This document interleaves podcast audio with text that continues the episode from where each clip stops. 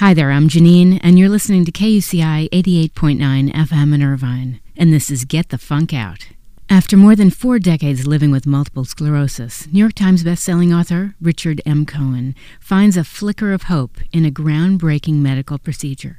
Richard struggles with failing limbs and is legally blind. He's survived two bouts of colon cancer and a life threatening blood clot in his lungs.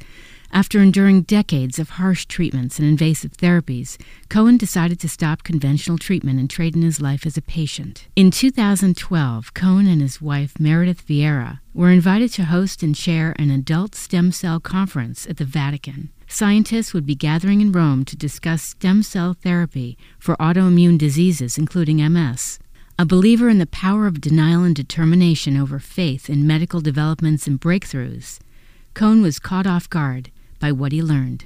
Medical technology had advanced further and more quickly than Cohen had known. Could there be a chance his health could improve? Could MS be cured?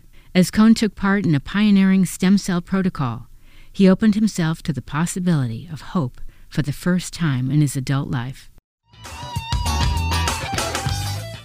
It's my pleasure to welcome to this week's show Richard M. Cohen. Hi, Richard.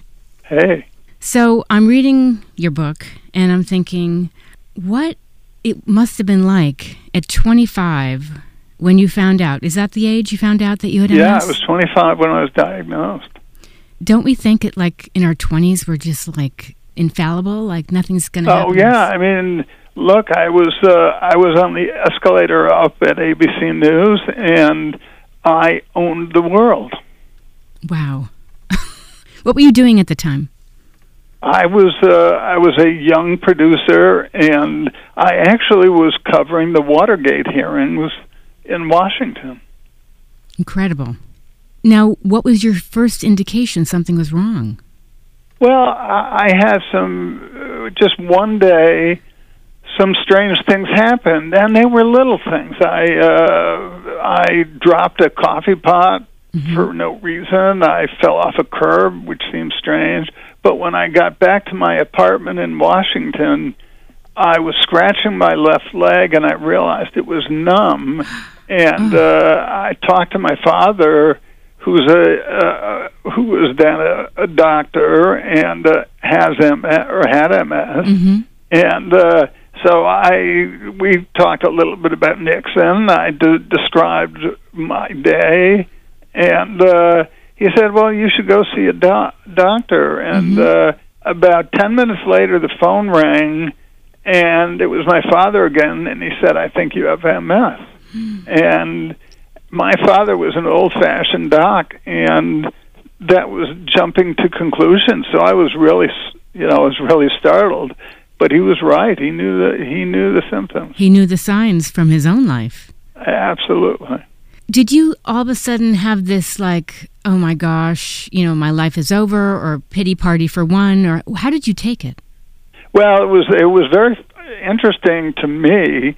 Uh, the neurologist who I didn't much like uh, chose to call me up on the phone and tell me, you know, it wasn't worth a conversation in his office.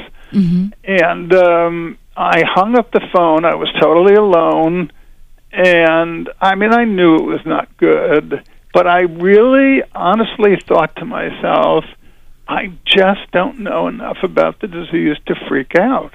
Yeah. You know, I and, and I made a decision. Uh, I made a, one of these instant decisions that I was going to beat it, or I was just going to go on with my life and not let it get to me. And uh, that's how I chose to approach it. I I of course went into steep denial. I didn't really believe it, mm-hmm. and um, and you know what? I stayed in denial for a whole lot of years. And denial denial can be stupid if there's a train coming at you and you deny you're you're going to get hit. Right. Um, but if you denial the if you deny the certainty of possible consequences, then it lets you live your life. That's true. You know, it, it, it lets you get up and go forward. And I got to tell you, I, I worked in network news for 25 years. I covered the world. I saw the world. I covered wars in the Middle East and Central America. I ran political coverage in presidential years. I had a great career, you know, and uh, I look back on it fondly with no regrets. As we mentioned earlier, the name of my show is Get the Funk Out. And I'm always intrigued by how people deal with news like this and how you stay so strong and you have this determination. I mean, maybe some sometimes people say, "Well, I'm delusional," you know, but you have to have a sense of determination and grit. Oh, absolutely, and uh, and I don't mean that in any self-serving way. I, in some ways, I think it's in your DNA. You yeah. know, you you know, you either have it or you don't. Uh, but the people I feel sorry for and I, and I see this all the time are people who see themselves as victims, um, people who uh, uh, sort of dig their own graves, and uh, they they just sort of give up. And uh, and I uh, I said, get the funk out. You know, I mean, I'm going to keep going. Yeah. I'm going to live my life and uh, and that's what I did, and it worked until it didn't work, and um, you know I, I just had a great run of it, and then and then I had to adapt, and that's when I started writing books. I was going to ask you, was it hard to put yourself out there and writing such a personal book about your ordeal and what you went through? Well, you know, my first book was called um, Blindsided and uh, it was it was a memoir of, of sickness and and making it in a competitive world and having a family and everything and um that's where I sort of crossed the river in terms of uh expose uh, you know revealing myself I was always a very private person mm-hmm. but you can't write a memoir and be a private private person it just doesn't work that way and once I made the decision to do it, it, it just stopped being hard. Yeah. And um, and it was, you know, I, I, look, I I've had this illness now for forty something years, and wow. um, you know, my my first book was eight years ago, or no, ten years ago, and um, you know, this is all very familiar ground, and it uh, it took a little you know my kids are all between 25 and 30 and you know it took a little getting used to for them. Um but you know i i wrote columns in the the new york times about this and i and and they were part of the books i never wrote anything about them without their permission and it, it just is, has become part of our family sure. and uh and i think everybody is comfortable. We we made a decision early on when the kids were little not to uh, not to hide it from them, and when when the time came to tell them, we did. And and I I tell people who uh, who I talk to who who are sick with anything, don't don't hide it from your kids. Right. You know, the kids are the smartest ones in the house. Yes, their their radar is always on, mm-hmm. and they know they know when they're not being told something. And if you want if you want ha- happy, secure kids, talk to them and tell them, and don't keep secrets. And yes, our kids don't hesitate to ask questions uh, we don't hesitate to tell them what's going on, and I'll tell you, it uh, it, it makes it for it makes for a happier family. Well, it's more open. I have kids too. When I read uh, your story about how Ben came to Meredith and said, "Is what's wrong with Dad the same thing that Grandpa has?" I thought, "Wow." I mean, that you, as you said, you can't hide anything. No, that's right. That's exactly right. You know, so uh, in your book, you talk about your anger and obviously, you know, Meredith, Meredith experienced it, and your kids. And it was a rude awakening for you, but you probably needed to hear it when your kids confessed that you were kind of, not kind of, you were a bear. You were very difficult. yeah, well, you can say that again. and uh, Meredith kept saying to me, "Don't do this, and don't do this to your kids." Mm-hmm. And um, and for a long time, I just didn't hear that message. Um, but then I decided uh, that I was going to do something about it, and I talked to my editor at the Times and uh, said I want to write write a column about anger, and she said go ahead. And so I said to each of the kids that I want to write a column for the New York Times, which I wouldn't have done without their permission and they were very suspicious of me, but they said okay. So um, Ben, our oldest, went first, and he looked at me like, "What's going on here?" But when I assured him that I wanted him to be honest, he he opened up on me. I mean, I'm Wow. telling you, he Ah. he didn't hold back, and and his brother Gabe saw the blood running un, under the door, and. uh and he came in and uh, and even Lily who was pretty lily, little at the time Mhm. yeah, just came in and wagged her finger at me Oh, and it, it's it's quite uh, it's quite sobering Yes. but you know in the new book um I got everybody together because they're all over the place and uh two of them happened to be in town and we got the third on the phone and uh we sort of went over those days, and uh, it was a remark, and it's a, it's in the chapter at the end of the book, and it was a remarkable conversation because uh, we're all sitting around here. Meredith joined us, Mhm. and uh, and one was in Seattle, and um, and they they were telling stories, and they were laughing, and they were they were um, getting together every ch-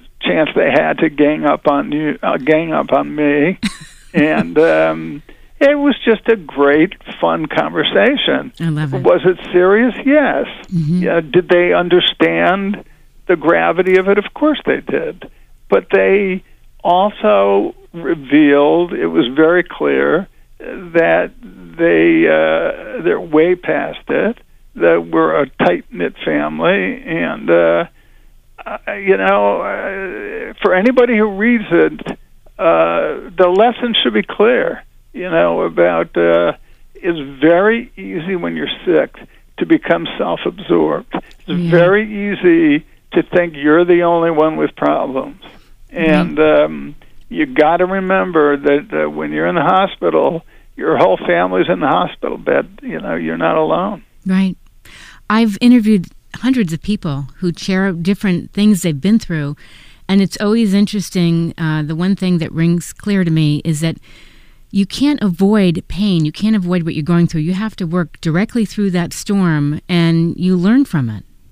Right. That's exactly right. And um and and and you got to decide what you're going to do with it, hmm you know, and and you're, how you're going to live with it. And again, i I I've always felt very strongly, and I know Meredith has always felt very strongly that uh, that we're uh, we're going to keep we're going to move on and keep going. And uh, you know, if you if you had ever been a fly on the wall in our house watching our kids grow up, and even now, um, you wouldn't hear a lot of talk about illness. I mean, you might hear talk about I, I, I need some help doing this, or you know, when we're out walking, if one of the kids is there, they they always instinctively, uh, uh, uh, you know, one of them will be at, at my side and Mhm. uh, and telling me to watch out for the curve ahead or or whatever it is, Yeah. you know. And I think, I think the upside. I'm not saying it it's worth it, but I think the upside is that uh, they really become more empathic people and they learn to to see the suffering in the world around them. Yeah. But I also feel like you've taught them resilience. So whatever comes their way, they're going to be able to understand how to cope better. Yeah, I think that's right. You know? I, I do think that's right, and um, and and we see it. We see it in their in their everyday lives, you know, in the way they live, and uh, it's it's very satisfying to see. So you brought up a conversation you had with uh, Rabbi Kushner, And Right. um, what made you decide to reach out to him? Well, I was always very interested, having read his book, um, and I, I, I love the title "When Bad Things Happen to Good People," and um, I, I, I didn't even know for sure why I wanted to see him, but you know, he's a short distance from Boston, hmm and uh, I'm in Boston from time to time, and uh, I, I just decided to go see him, and he didn't want to do it because he's eighty something years old, and he said he was tired, and uh, and uh, but but then he agreed, and uh, I, I met him. Uh, he's the rabbi emeritus at this temple, and uh, I met him there. He still keeps keeps an office there, and um, and he was great. I, I thought that there was a lot was a lot of wisdom in everything he said. Right. You know, I, talked. I, I'm not. I'm not a believer, but I talked to clergy of all the religions because I wanted the the take their take on hope and um and I loved talking to them. They were smart and engaged and uh they clearly had op- opinions. Uh it clearly reflected uh, whatever religion they were and um and it was useful in the book. Um and so seeing seeing Rabbi Kushner was uh, just along those lines of seeing, you know, the rest of them. I want to mention if uh, people are just tuning in, we're speaking with Richard M. Cohen about his book Chasing Hope, a patient's deep dive into stem cells, faith, and future. So let's jump into your experience with stem cell therapy and what you did and how that's going now. Sure. Well, we uh, I had given up conventional treatments because they just weren't uh, really really weren't going any going anywhere with me, and um, it couldn't have been weeks later when Meredith called me from the car on the way home from the city and said. Uh, We've both been invited to this adult stem cell conference. I didn't even know the word adult, just the stem cell conference at the Vatican. And it made no sense to me, you know, with uh, church church uh, opposition to embryonic stem stem cell research and treatment and everything. Yeah. But uh, when we met with the the people um, in New York who were working with the Vatican, um, I I learned that uh, uh, most most um, work today in medicine is with adult stem cells, not to placate the church, but just because they're better. And also, there's a move toward what they call autologous cells. What is that? And autologous cells are your own cells. Okay. And if you use your own cells, it greatly uh, changes the ri- risk ratio. You know, you're you're not going to reject your own cells, and um, so it's a, it's much safer. And um, and we did go to the Vatican. I ch- I chaired the opening panel, and was just my mind was blown by how I always thought this was uh, sort of futuristic. Um, I, I realized that there's a lot of work being done, both both research and treatment, uh, for all kinds of diseases everywhere, and it's going on right now. I mean, Incredible. we we are uh, pretty close to the starting line of this technology, but I'll tell you, it's everywhere. It's exploding, and I absolutely believe it's the future of the uh, future of medicine. Now, um, I was surprised when I read there was a there was a field of adult stem cells versus what is it, the embryo, Yeah, the embryonic. embryona. I mean, what is how is that different, and is that a new thing? Well, I mean, uh, I think I think science just sort of gravitated toward uh, adult stem cells, hmm and the, the I think the reason the church had the the conference was that uh, the church is very uh, very involved with medical research. I mean, they they have facilities. They uh, they have scientists from all over the world uh, come to the Vatican. Uh, people of all religions and, and nationalities, and they do serious work. Um, and I think they were really happy um, to get out from under the controversy over embryonic stem cells. Uh, they have no problem with, uh, as a matter of fact, they promote adult stem cells, mm-hmm. and um, and so it's. I, I think everybody was the winner in that. You know, I, I, when I was reading up on your book, um, one of the things I wanted to mention is you also survived two bouts of colon cancer. And let me just share with you, my father passed away from colon cancer, stage four. I don't know how you did this. You are quite the survivor. Well, I mean, I did it with colon cancer screening. Wow. You know, yeah. and um, and anybody who doesn't get it is crazy because mm-hmm. colon cancer is uh, I think still the second leading killing uh, killer cancer killer. And if you uh, if you get a colonoscopy, um, you know anything you you see in it. I mean, I I had my first colonoscopy uh, in my early fifties. I had a malignancy that was you know, and and that's what began uh, this particular journey. And uh, and if I had done it when I was supposed to do it, which is a few years later, mm-hmm. that polyp might not have been malignant.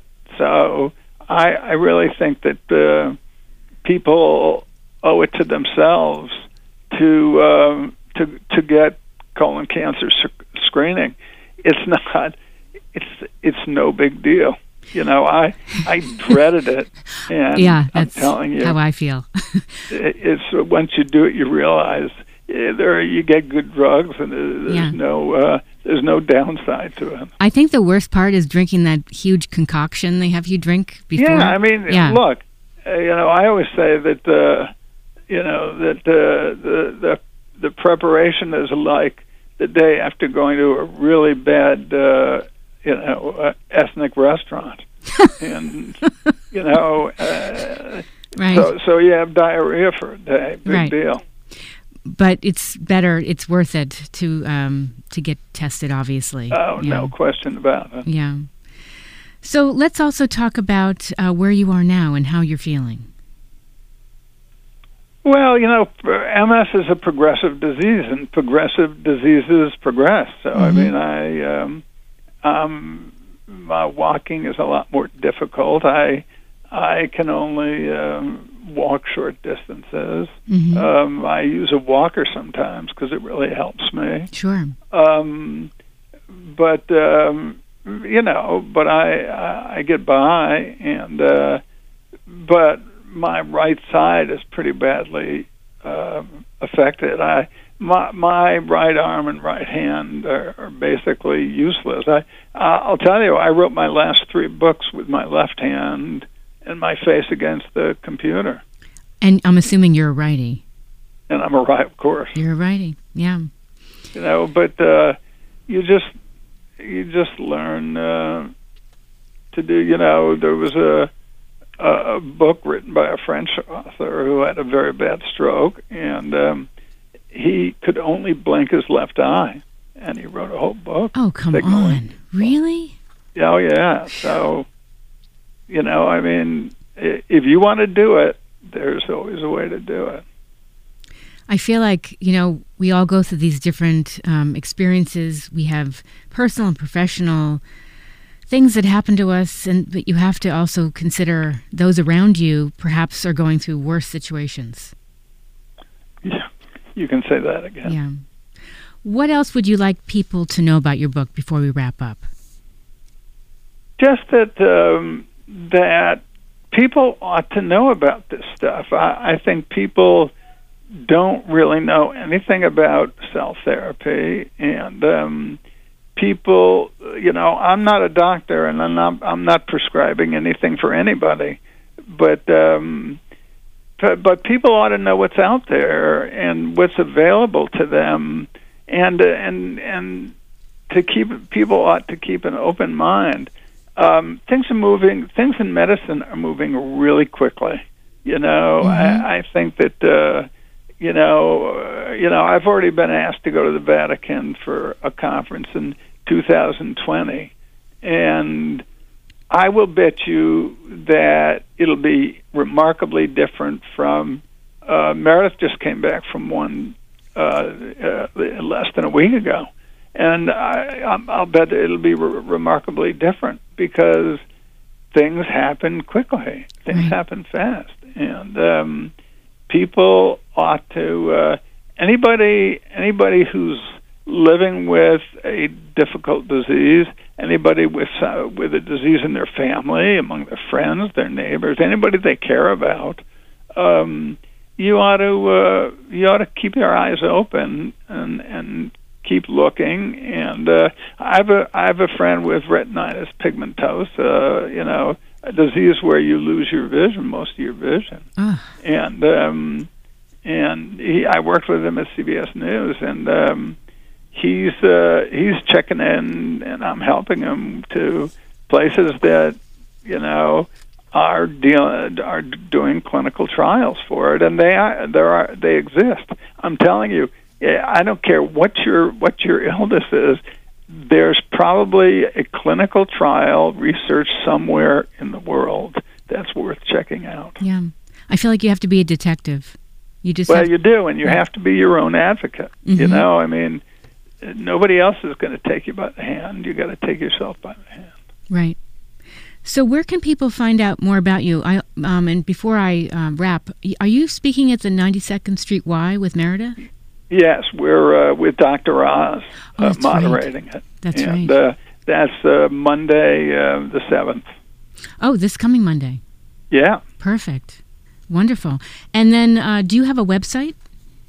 Um, you know what? I have a blog, but it, it it really is not informational very much. I just deal with issues of illness.